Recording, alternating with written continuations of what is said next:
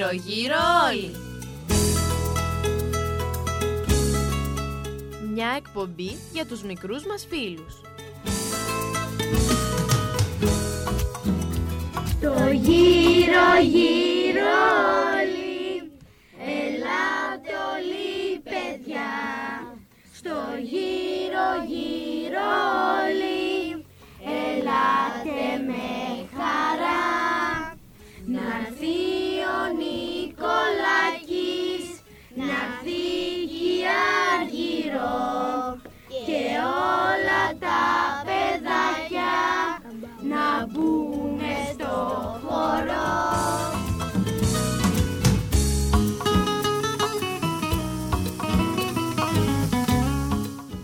Επιμελούνται και παρουσιάζουν η Ελένη και η Αργυρός Σεργάκη.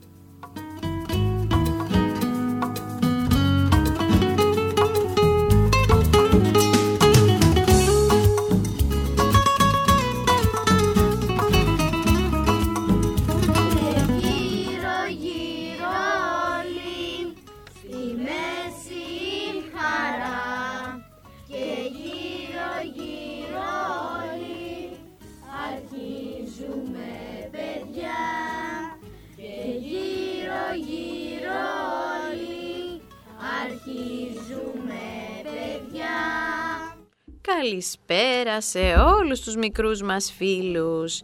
Είμαστε κοντά σας ακόμη ένα Σάββατο, 20 Μαΐου, για να σας κρατήσουμε ζωντανά συντροφιά γύρω γύρω όλοι.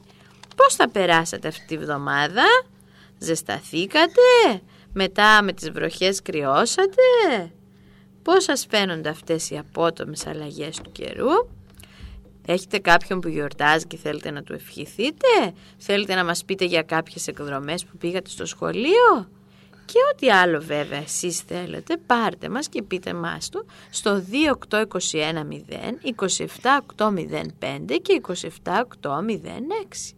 Πάμε όμως να γνωρίσουμε τις φίλες που έχουμε εδώ κοντά μας. Γεια σας, με λένε Αγάπη Πονίπιο και η νορία μου είναι ο Άγιος Χριστοφόρος. Τι κάνεις αγάπη, Καλά, πώς θα πέρασε αυτήν την εβδομάδα; καλά. Στο σχολείο όλα εντάξει, Ναι, μάθατε ωραία πράγματα; ναι. Μπράβο. Και θες να πεις σε κάποιον χρόνια πολλά; Στην αδερφή μου τη Μαριαλένα και στη μαμά μου που τη λένε Ελένη. Στη γιαγιά. Μπράβο. Να τους χαίρεσαι όλους. Πάμε να μας μιλήσει και η άλλη μας φίλη. Γεια σας, με λένε Αναστασία Πάσκολα και η νορία μου είναι ο Άγιος Χριστοφόρος. Καλώς την Αναστασία. Τι κάνεις εσύ; Καλά, Πώς θα πέρασες στο σχολείο αυτή την εβδομάδα; καλά. Μάθατε τίποτα καινούριο; Ναι. Τι; Τι μάθατε, αριθμούς; Ε, Αριθμούς; ναι. Πολύ ωραία. Θες εσύ να στείλεις χαιρετίσματα σε κάποιον ή χρόνια πολλά; Χρόνια πολλά. Μπράβο. Χρόνια πολλά σε όλους όσους γιορτάζουν, ε; Ναι. Τέλεια. Πάμε λοιπόν να ξεκινήσουμε με τα θέματα της εκπομπής μας γιατί είναι και πολλά σήμερα. Στις 18 Μαΐου που μας πέρασαν ήταν η Παγκόσμια ημέρα των μουσείων που καθιερώθηκε το 1977 από το Διεθνές Συμβούλιο Μουσείων και γιορτάστηκε για πρώτη φορά το 1978.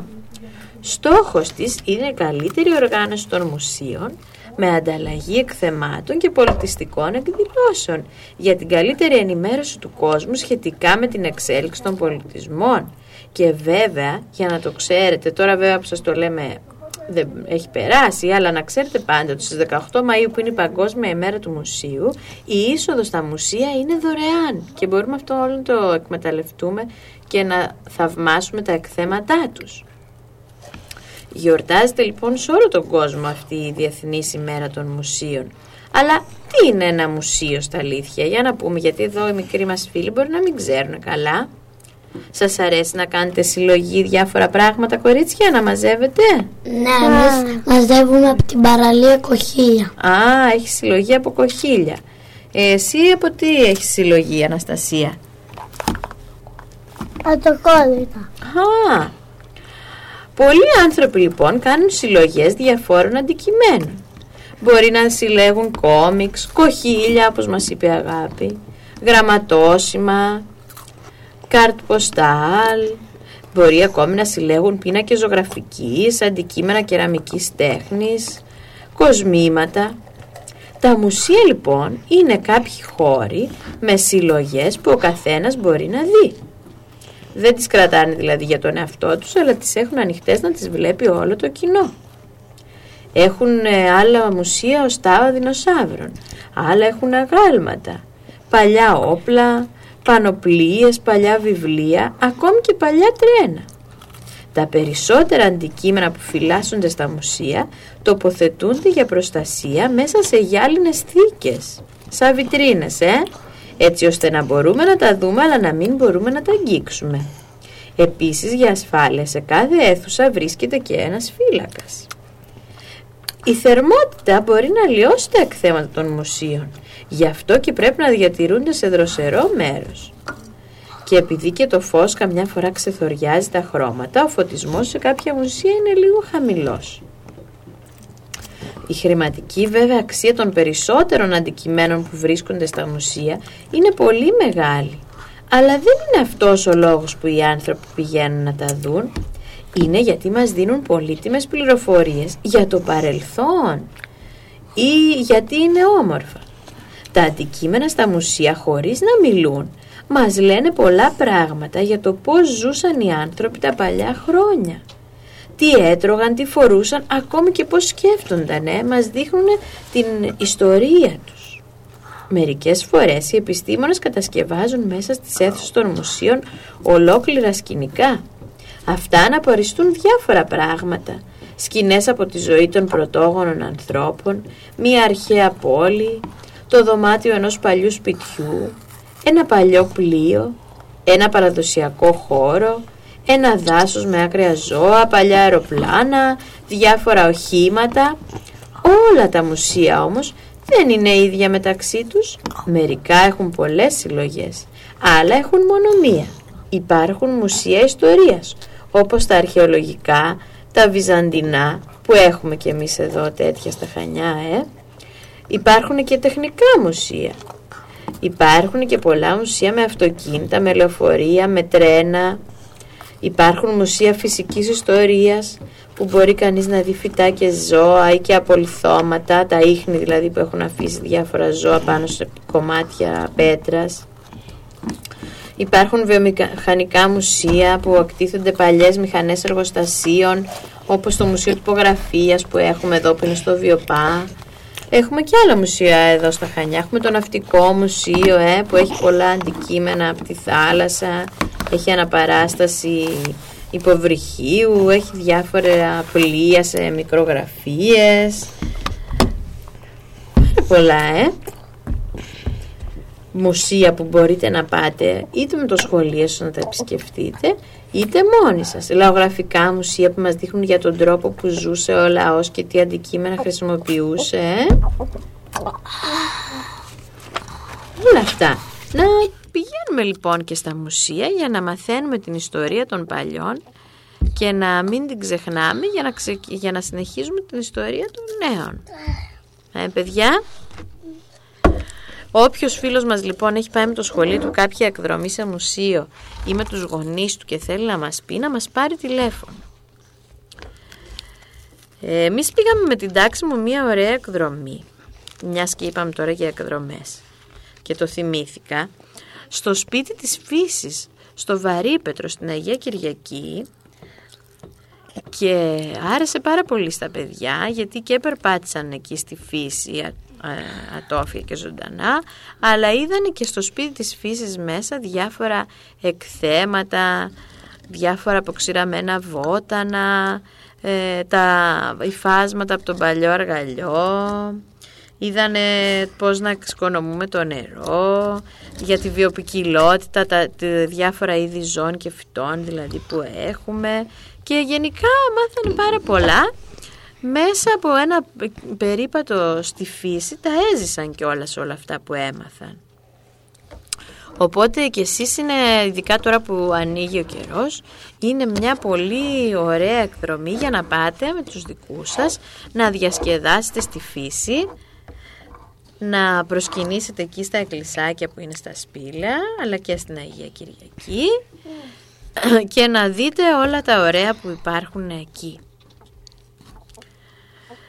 Πάμε όμως τώρα να μιλήσουμε και για τους δύο μεγάλους Αγίους που γιορτάζουν αύριο, τον Άγιο Κωνσταντίνο και την Αγία Ελένη.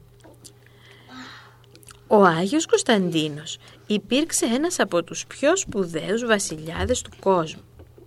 Η εποχή που έζησε ήταν δύσκολη για τους χριστιανούς.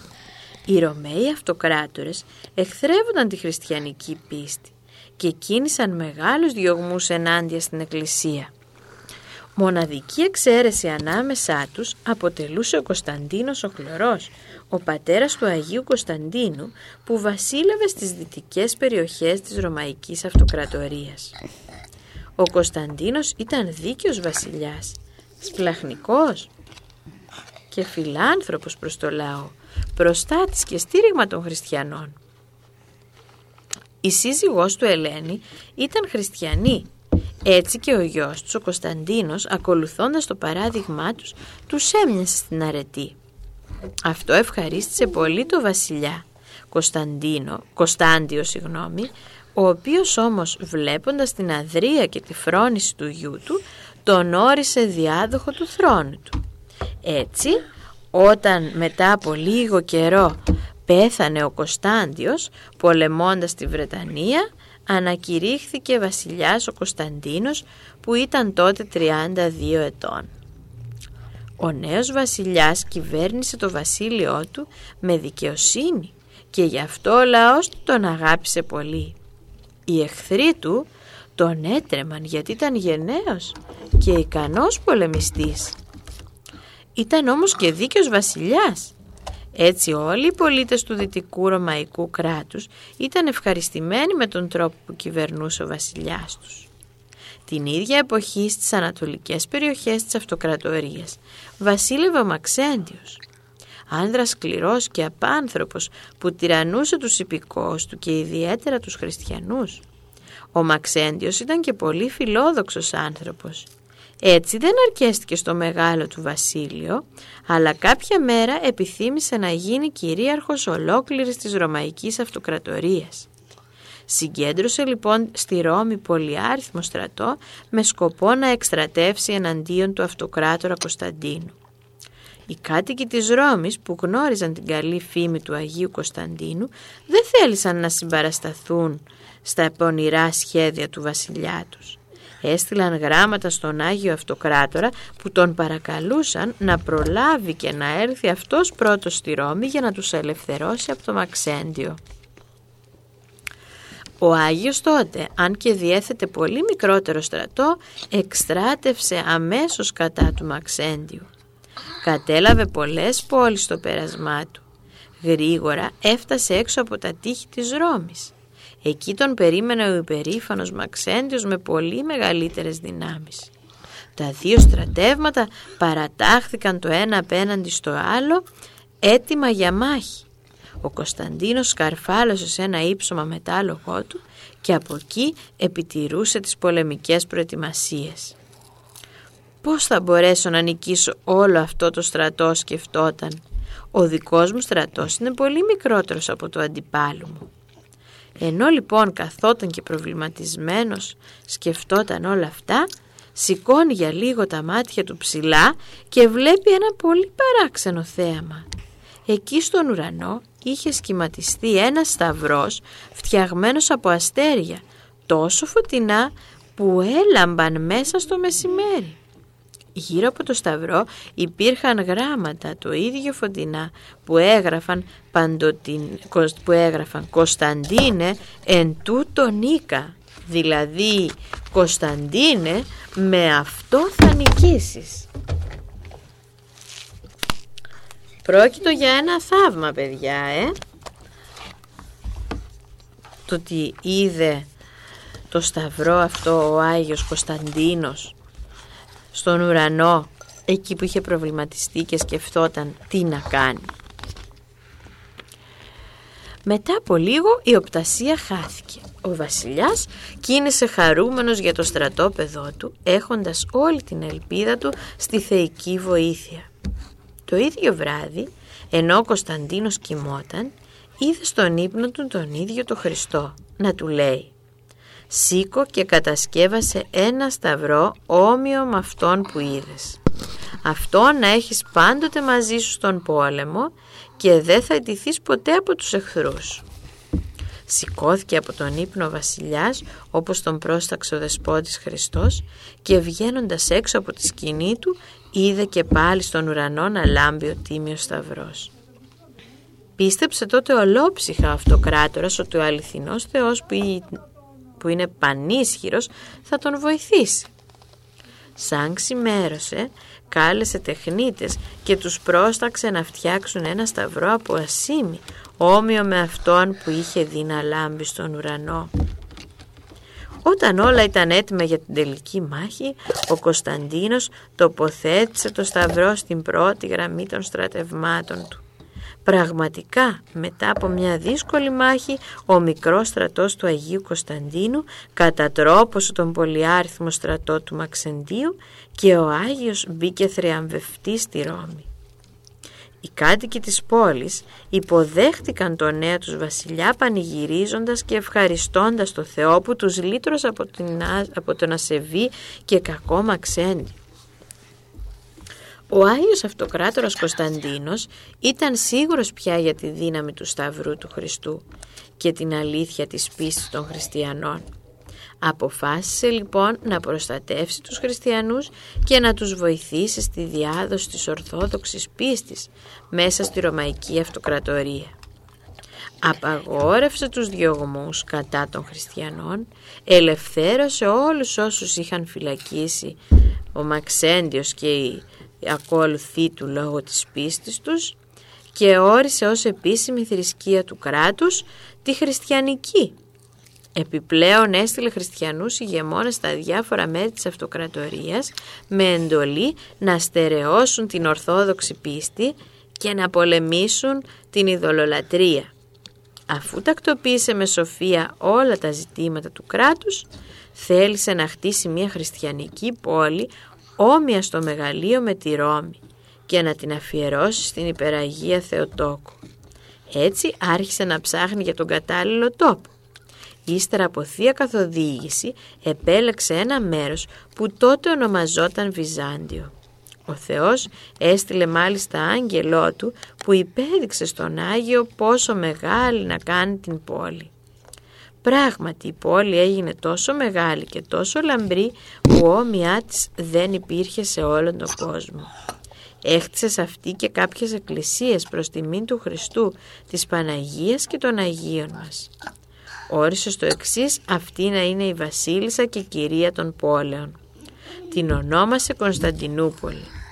Από το όνομά του και Νέα Ρώμη γιατί πήρε τη θέση που ως τότε κατήχε η παλιά πρωτεύουσα της Ρωμαϊκής Αυτοκρατορίας. Αυτά τα μαθαίνουν και οι φίλοι μας στην πέμπτη δημοτικού στην ιστορία των Βυζαντινών χρόνων. Λίγο καιρό αργότερα επιθύμησε ο βασιλιάς να στολίσει τη νέα πρωτεύουσα της Ρωμαϊκής Αυτοκρατορίας. Ε, τη νέα πρωτεύουσα του κράτους, συγγνώμη. Με τον Τίμιο Σταυρό του Χριστού. Γι' αυτό και έστειλε τη μητέρα του, την Αγία Ελένη που είχαμε προπεί, μαζί με πολλούς τεχνίτες στα Ιεροσόλυμα για να ψάξουν να τον βρουν, γιατί με το πέρασμα των χρόνων είχε λησμονηθεί ο τόπος στον οποίο βρισκόταν. Κάποιοι μάλιστα έλεγαν ότι οι Εβραίοι τον είχαν κρύψει βαθιά στη γη από φθόνο για να μην τον προσκυνούν οι χριστιανοί. Της έδωσε πολλά χρήματα με τα οποία η Αγία Ελένη έκτισε το ναό της γεννήσεως επάνω στη σπηλιά που γεννήθηκε ο Χριστός. Μετά η Αγία Ελένη προσπάθησε να μαζέψει πληροφορίες για το πού βρισκόταν ο Σταυρός του Χριστού. Μάταια όμως, κανείς δεν γνώριζε. Ύστερα από πολλές δυσκολίες βρήκε έναν Εβραίο, τον Ιούδα, ο οποίος γνώριζε τον τόπο που βρισκόταν ο Τίμιος Σταυρός.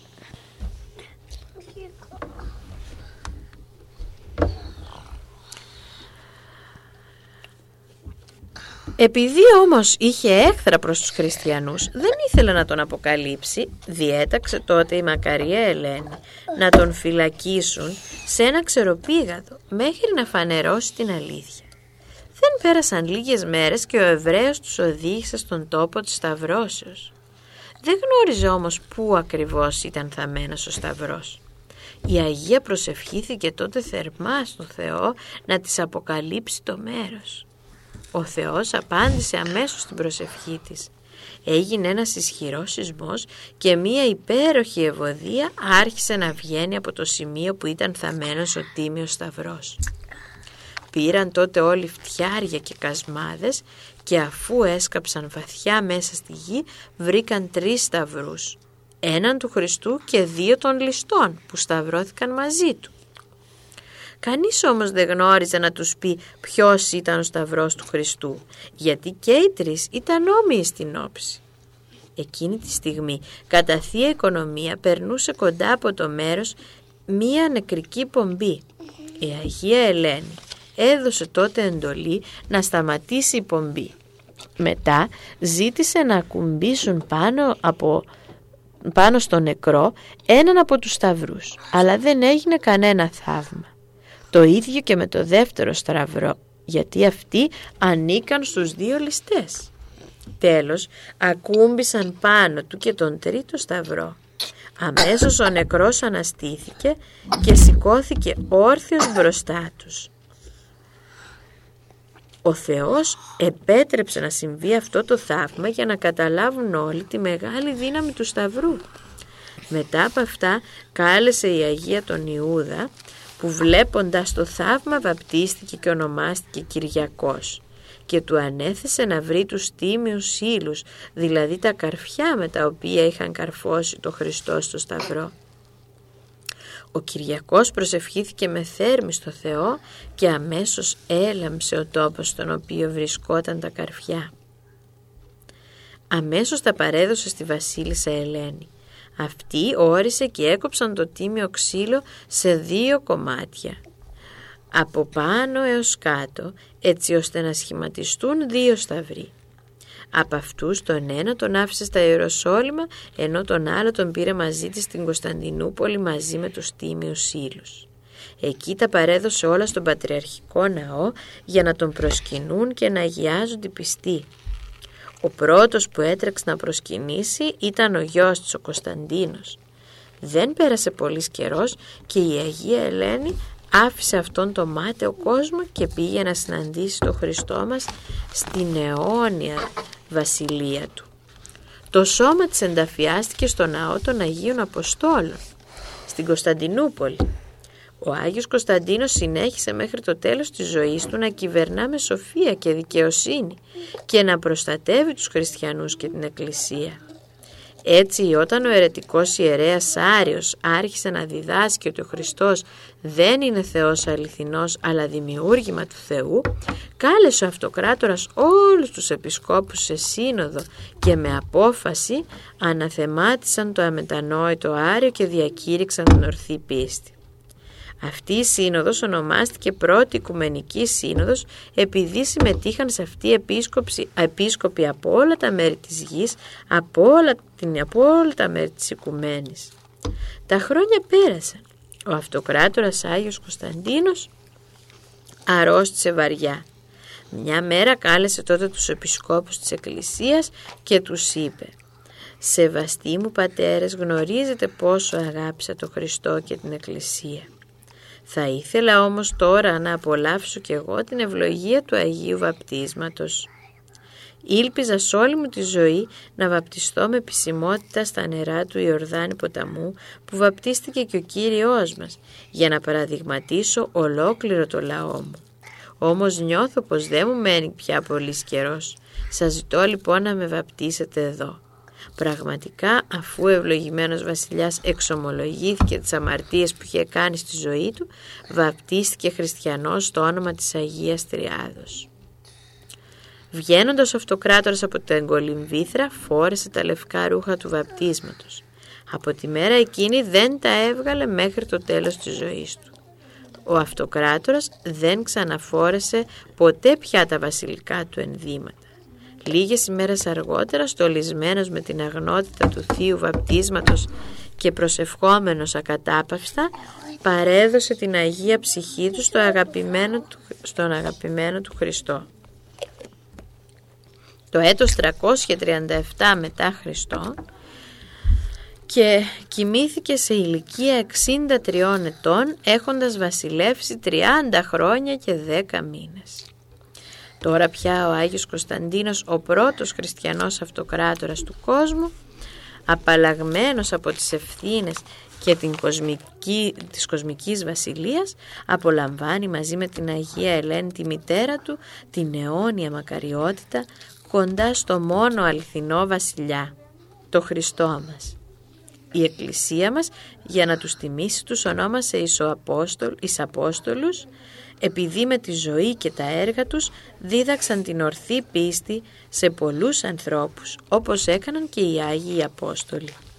Η αγιότητά τους αποδεικνύεται καθημερινά με τα θαύματα που επιτελούν σε όσους τους παρακαλούν με πίστη.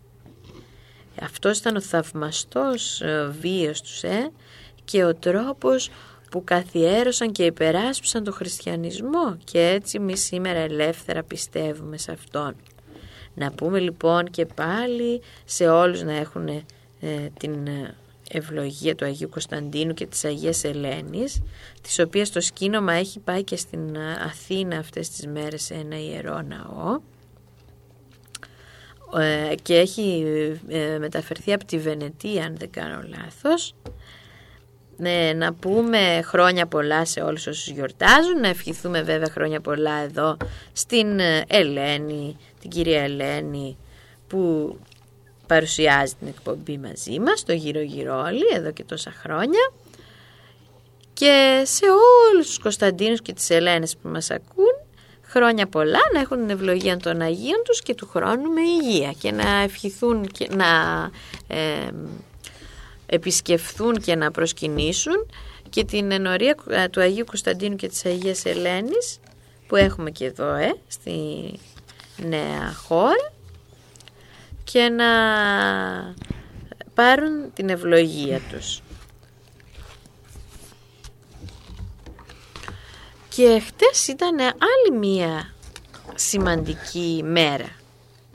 Ήταν η μέρα μνήμης της γενοκτονίας των ποντίων. Θυμούμε και θυμόμαστε κάθε χρόνο στις 19 Μαΐου όλους τους ποντίους οι οποίοι θυσιάστηκαν και βέβαια για ως αφιέρωμα στη μνήμη τους θα σας διαβάσω εδώ ένα τραγούδι ποντιακό που δείχνουν τους πνευματικούς στοχασμούς αλλά και τα συναισθήματα των Ελλήνων που έζησαν αιώνες στον Πόντο και δείχνουν και πολλές παραδόσεις. Αυτό συγκεκριμένο αναφέρεται στον Ακρίτα. Ακρίτας κάστρον έχτιζεν και ακρίτας περιβόλην σε ένα ομάλ, σε ένα λιβάδ, σε ένα πηδέξιον τόπον. Όσα του κόσμου τα φυτά, εκείφερ και φυτεύει και όσα του κόσμου τα μπέλια, εκείφερ και αμπελώνει. Όσα του κόσμου τα νερά, εκείφερ και αυλακώνει. Όσα του κόσμου τα πουλιά, εκεί παν και φωλιάζνε, πάντα και λάιδναν και έλεγαν πολλά θα ζει Ακρίτας.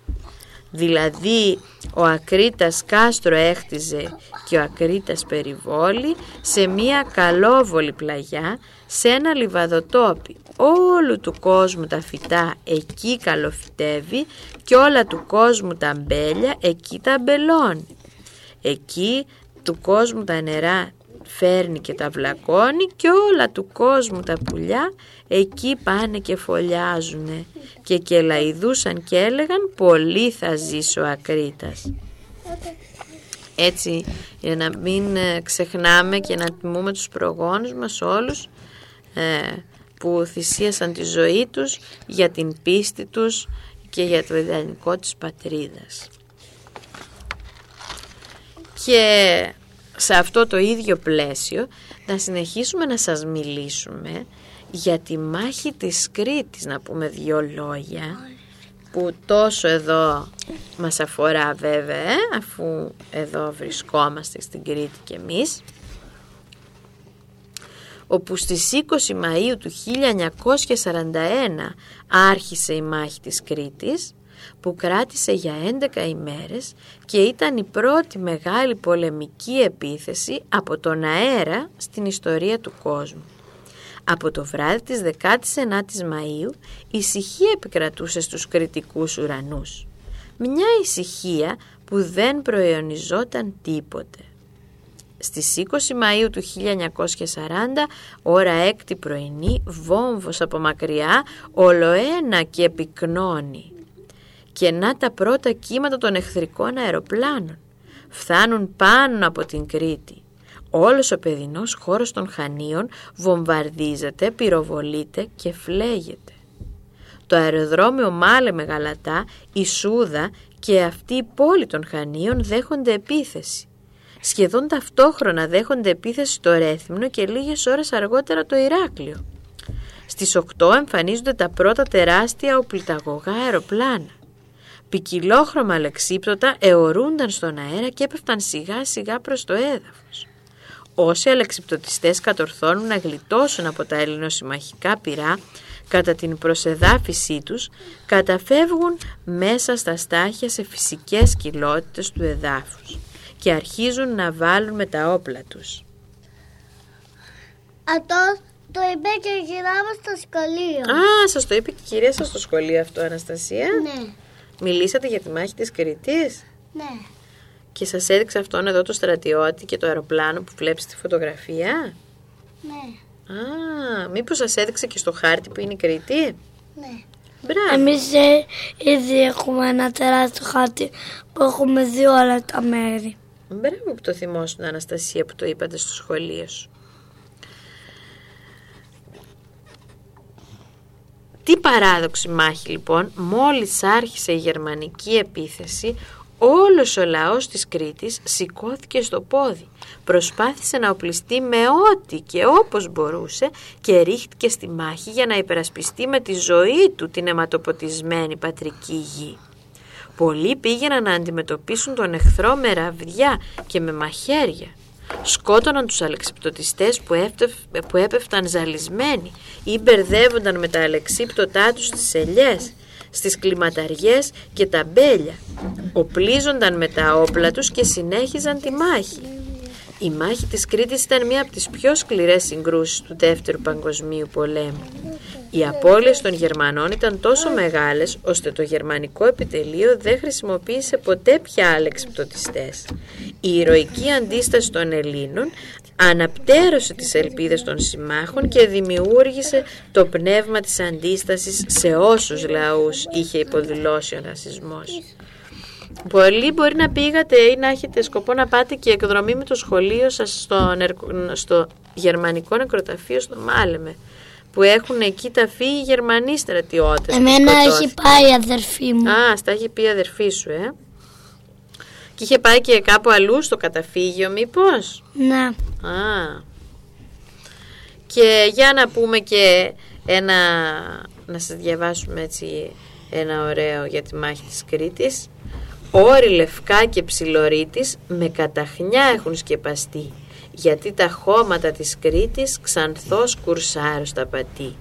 Η γη του Μίνωα τώρα ορμούνε, στις Κρήτης μας την προσταγή, στιγμές τρανές αρκάδια ζούνε, εμπρός ακούγεται η κραυγή. Μέμα της Κρήτης τα Άγιο χώμα, μέρες ποτίζεται πολλές, γιγάντων ώρες ζουν ακόμα, δόξες ξανάρχονται παλιές. Κάστρο και μάλε με αντιχούνε, ρέθυμνο γαλατάς βοούν, κι οι γενναίες όσες θα έρθουνε, για μάχη Κρήτης θα μιλούν. Έτσι να μην ξεχνάμε λοιπόν, όπως είπαμε και πριν, τους προγόνους μας που θυσιάζονται για να έχουμε εμείς σήμερα ελευθερία, να τους τιμούμε, να τους έχουμε ως παραδείγματα και πρότυπα αυτοθυσίας για το κοινό καλό. Και τώρα λέω να περάσουμε σε μία από τις αγαπημένες στήλες των παιδιών, αυτή της φρουτοπίας. Στο τέλος είμαστε. Είχαμε μείνει εκεί όπου το κολοκυθάκι ο Θάνος θα έκανε ένα αγώνα με το Μανώλη το Μανάβι και αν κέρδιζε θα κατάφερε να διώξει τη λεμονοστιφέν και την κομποστάλα από τη φρουτοπία. Όμως ε, τον είχαν σαμποτάρει γιατί του είχαν πάρει το ξυπνητήρι και τα δυναμωτικά του χάπια από το κομοδίνο και έτσι άργησε να ξυπνήσει και έψαχνε να βρει τα χάπια. Ταυτόχρονα όμως, ναι, τα χάπια ήταν το, τα, ο μέρος που έφτιαχνε ο Φραγκίσκος στο Φραγκόσκο, τα δυναμωτικά, ήταν κλειστό γιατί είχε πάει να δει τη φροφρού τη φράουλα στην πρεμιέρα της στο θέατρο. Όλοι όμως είχαν πάει για να δουν τον αγώνα και δεν υπήρχε κανείς θεατής. Μοίρα σκληρή, μοίρα βαριά. Αχ, μου πήρε το κοινό μου. Έμεινα στα κρύα του λουτρού με το μικρόφωνο μου. Δεν έχω θεατές, γύρω μου θέσεις αδιανές. Ούτε υποβολέα έχω, θα μου στρίψει δεν αντέχω. Ούτε ένα αυτή να με αφουγκραστεί, μάτι να με θωρήσει, ούτε ένα χέρι ευγενικό να με χειροκροτήσει. Φρουφρού, είμαι εγώ εδώ, τα άκουσα όλα. Παίξε για μένα φρουφρού, εγώ θα σε χειροκροτήσω. Θα το κάνεις αυτό Μάτα, θα το κάνεις για εμένα; Ναι, ναι σου λέω, αύριο μπορεί να μην υπάρχει καν φρουτοπία και εμείς εδώ τσακωνόμαστε για το ποια θα είναι η πρωταγωνίστρια και ποια θα είναι η ταξιθέτρια. Παίξε, εγώ θα σε χειροκροτήσω. Μάτα, ξέρεις τι λέω, έχω μια καλύτερη ιδέα. Την πρώτη πράξη θα την παίξω εγώ και θα με βλέπεις εσύ. Τη δεύτερη πράξη θα την παίξεις εσύ και θα σε χειροκροτάω εγώ. Τι λες; Δηλαδή να παίξουμε μισό-μισό το έργο; Γιατί όχι; Έτσι κι αλλιώς είναι η τελευταία μας ευκαιρία να διαπρέψουμε και οι δυο ως πρωταγωνίστριες. Αν νικηθεί ο Θάνος, ποιος ξέρει τι θα γίνουμε; Εσύ ντοματοπελτές και εγώ αναψυκτικό. Καλά λες. Εγώ θα είμαι το κοινό σου και εσύ το δικό μου. Έλα, βάλε το, γραμμα... βάλε το γραμμόφωνο να παίζει μουσική. Φώτα παρακαλώ, η παράσταση αρχίζει. Την ίδια ώρα στο στάδιο η κατάσταση είναι απελπιστική. Θάνο μου, θα σε ρωτήσω κάτι. Απάντησέ μου με ειλικρίνεια. Θέλεις μήπως να παραδεχθούμε την ήττα μας και να ματαιώσουμε τον αγώνα; Ε, όχι, το έχω πάρει απόφαση. Χαπάκια ξεχαπάκια θα τον αντιμετωπίσω το μανάβι. Πολύ καλά. Καλή τύχη Θάνο. Καλή τύχη. Χάρη σε κάτι τέτοιο. Ο, το κολοκυθάκι. Χάρη σε κάτι τέτοιους τολμηρούς υπάρχει ακόμα η φρουτοπία. Έλα Μαρουλίτα, βοήθησέ με να φορέσω τα γάντια μου. Δεν πρέπει να αφήνουμε τον κόσμο να περιμένει. Τι πας να κάνεις Θάνο μου; Καταλαβαίνεις τι πας να κάνεις; Είναι δυνατό να τα βάλεις μαζί του χωρίς τα χαπάκια σου; Εδώ με τα χαπάκια και πάλι αμφιβάλαμε. Θα σε σακατέψει μα. Θα σε σαπίσεις στο ξύλο. Σε έχει άχτη. Μην πας στο ριγκ θάνο μου. Μην πας. Δεν μπορώ Μαρουλίτα. Αν, ψυχ... Αν φυγομαχήσω τώρα θα έχω τύψει σε όλη μου τη ζωή. Δεν θα το συγχωρήσω ποτέ στον εαυτό μου. Μα πώς είναι δυνατό να τον δείρεις Θάνο μου ολόκληρο μανάβι; Δεν είναι καμιά κάποια Θάνο μου. Μανάβης είναι και τι μανάβης υπέρβαρος. Έρχεται κάποια στιγμή Μαρουλίτα στη ζωή μας Η ευκαιρία να δώσουμε το μεγάλο παρόν. Σήμερα είναι δική μου ευκαιρία. Μην κλαις Μαρουλίτα. Δεν με νοιάζει.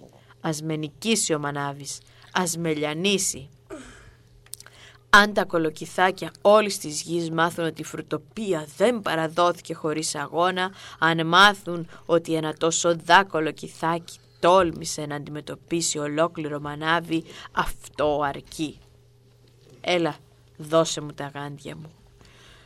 Πάρτα θάνο μου! Στο μεταξύ, στα αποδητήρια του Μανώλη του Μανάβη.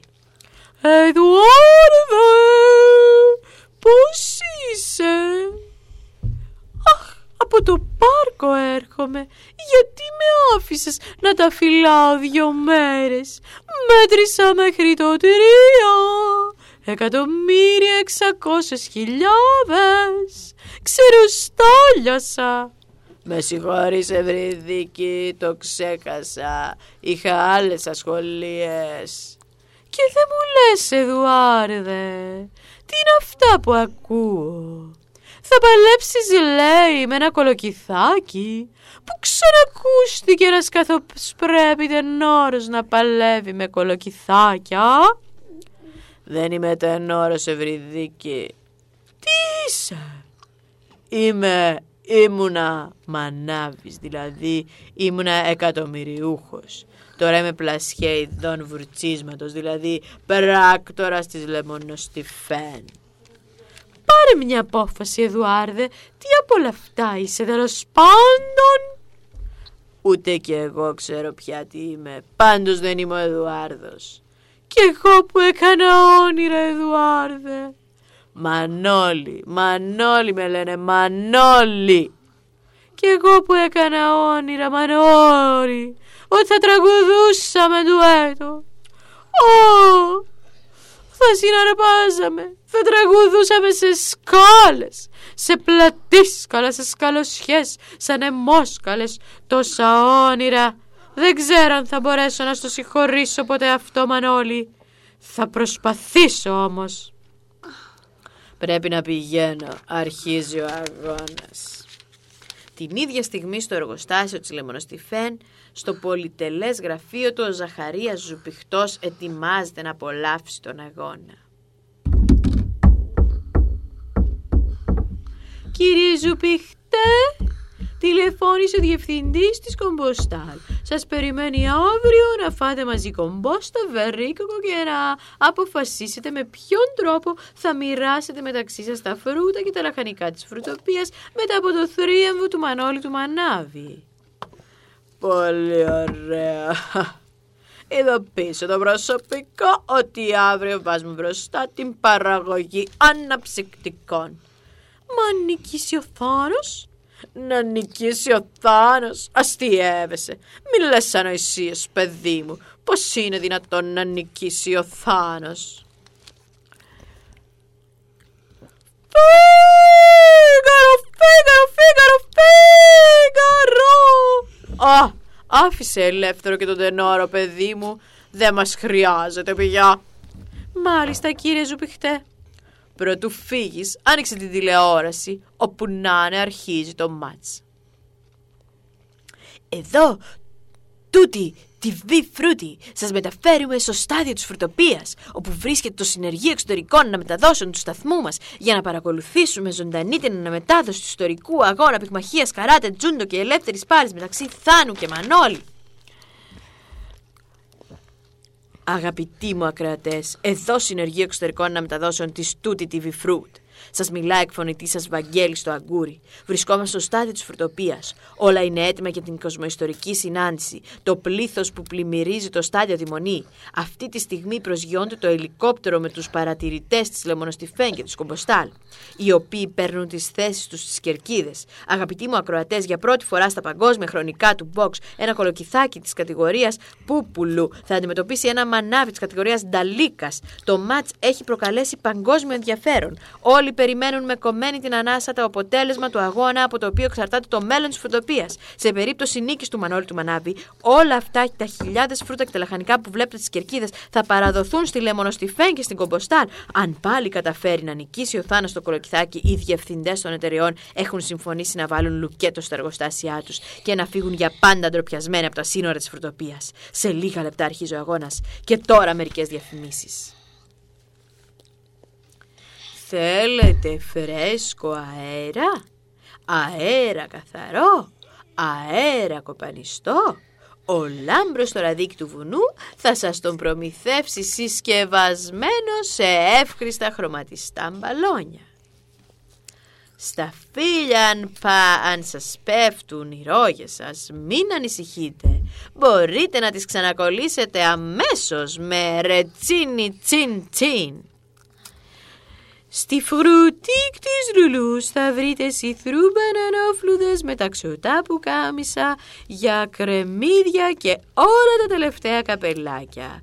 Μαύρες σταφίδες αν θέλετε να γίνετε ξανθές πολύ εύκολο. Επισκεφτείτε αμέσως το κομμωτήριο της Άννας της Μελιτζάνας. Αγαπητοί μακροατέ, μετά τις διαφημίσεις συνεχίζουμε. Ο Θάνο και ο Μανώλης έχουν πάρει τη θέση τους στο ring. Στη μία γωνία του ring ο Θάνο το κολοκυθάκι με μενεξεδένια φανέλα δείχνει κάπως ανήσυχος. Στην άλλη γωνιά ο Μανώλης ο Μανάβης φαίνεται να βρίσκεται σε εξαιρετική φόρμα.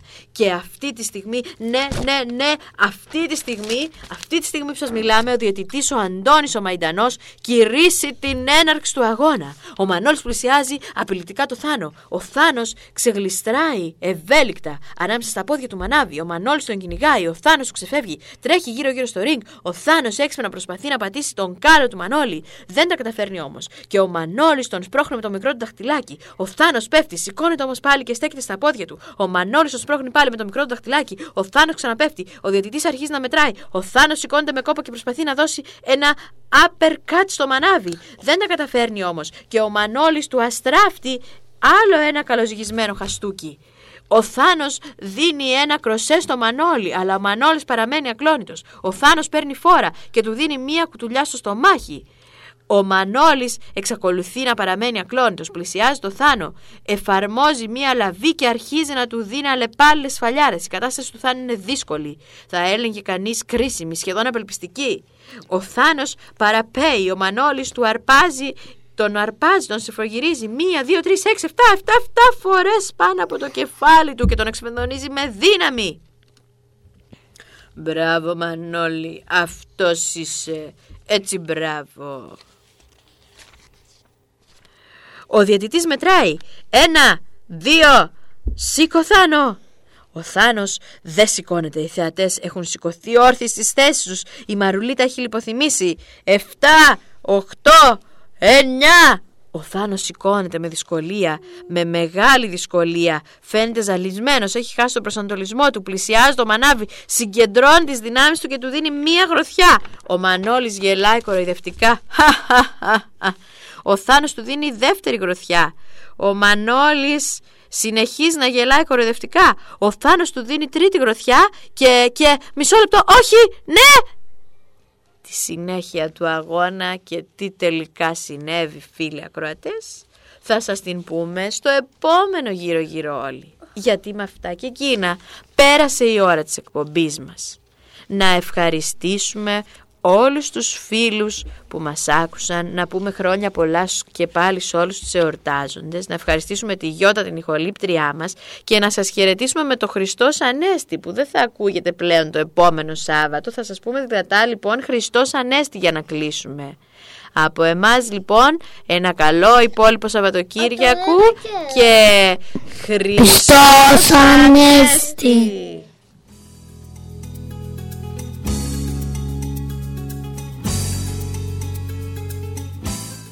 Ήταν η εκπομπή Γύρω Γύρω Όλοι.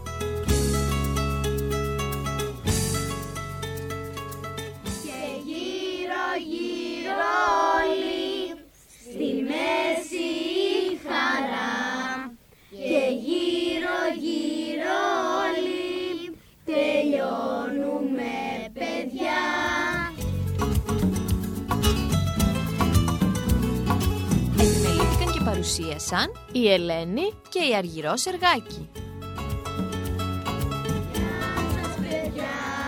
Γεια σας παιδιά, γεια σας παιδιά και να είστε καλά. Γεια σας παιδιά, γεια σας παιδιά, γεια σας παιδιά, ως την άλλη τη φορά.